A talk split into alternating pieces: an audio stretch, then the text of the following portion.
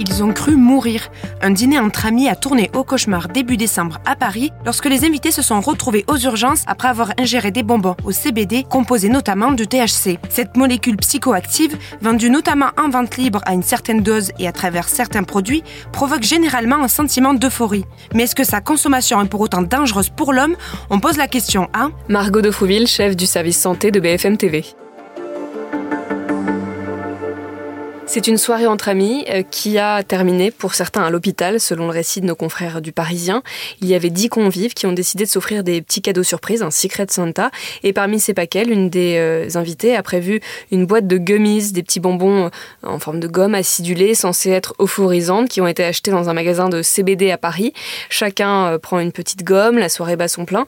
Sauf qu'au bout d'une demi-heure, l'une des invitées commence à se sentir mal. Elle dit avoir peur de ses amis, elle devient un peu paranoïaque. Une autre est sonnée, troisième a très froid et sent son esprit un peu se brouiller. Les hommes, eux, restent un peu plus lucides. Les pompiers arrivent. Sept personnes sont conduites à l'hôpital. L'une d'elles convulse même sur son brancard aux urgences. Euh, toutes, heureusement, ont finalement pu rentrer chez elles le lendemain, choquées et très fatiguées. Quant à la cause, ces bonbons ont été analysés par un laboratoire de l'hôpital Lariboisière. Euh, ils, étaient dans, les clous puisqu'ils respectaient le dosage en THC, la substance psychoactive du cannabis euh, qui ne doit pas dépasser 0,3%. Donc ça, ça allait.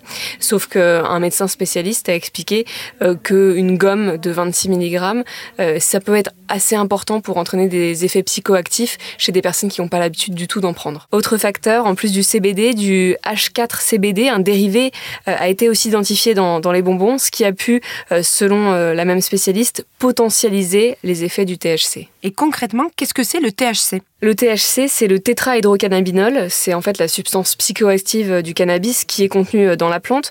Ça va apporter une sensation d'euphorie aux personnes qui la consomment. Selon les addictologues, euh, il y a des effets euh, qui peuvent comprendre le sentiment de bien-être, de relaxation, d'augmentation de l'appétit aussi chez certaines personnes, mais aussi, ça c'est la version euh, plus sombre, la paranoïa, l'anxiété, voire la dépression. Est-ce qu'on peut s'en procurer légalement en France et est-ce que sa consommation est dangereuse pour l'homme? Le THC euh, est interdit hein, la consommation et à la vente, contrairement au CBD, qui est autorisé en France parce qu'il n'est pas considéré comme un stupéfiant ni un psychotrope. En revanche, pour être légal, le CBD doit être extrait des tiges et des graines euh, de chanvre autorisées en France et il doit contenir moins de 0,3% de THC. Euh, l'assurance maladie définit le CBD comme une substance naturellement présente dans la plante de cannabis. Il fait partie de ses composés actifs et généralement il est utilisé comme un moyen de lutter les insomnies, contre le stress, contre les douleurs chroniques, même si en principe aucun produit contenant du CBD ne peut revendiquer des propriétés thérapeutiques. Selon Santé publique France, il y a au moins 10% des Français qui disent avoir consommé du CBD au moins une fois dans l'année, que ce soit sous la forme d'huile, de pastilles, de gouttes, de bonbons, de liquides pour euh, les cigarettes électroniques. Il y a aussi des huiles de massage. Bref, il y a beaucoup de formes. Euh, il faut savoir que les jeunes en consomment majoritairement en le fumant, alors que les plus âgés consomment du CBD plutôt par voie orale. Euh, les premiers produits à base de CBD en vente libre euh, date de 2017 selon Santé publique France et les premiers magasins euh, de rue euh, n'ont ouvert eux que l'année suivante, donc en 2018. Merci d'avoir écouté la question info. Tous les jours, une nouvelle question et de nouvelles réponses. Vous pouvez retrouver tous nos épisodes sur bfmtv.com et l'ensemble des plateformes d'écoute.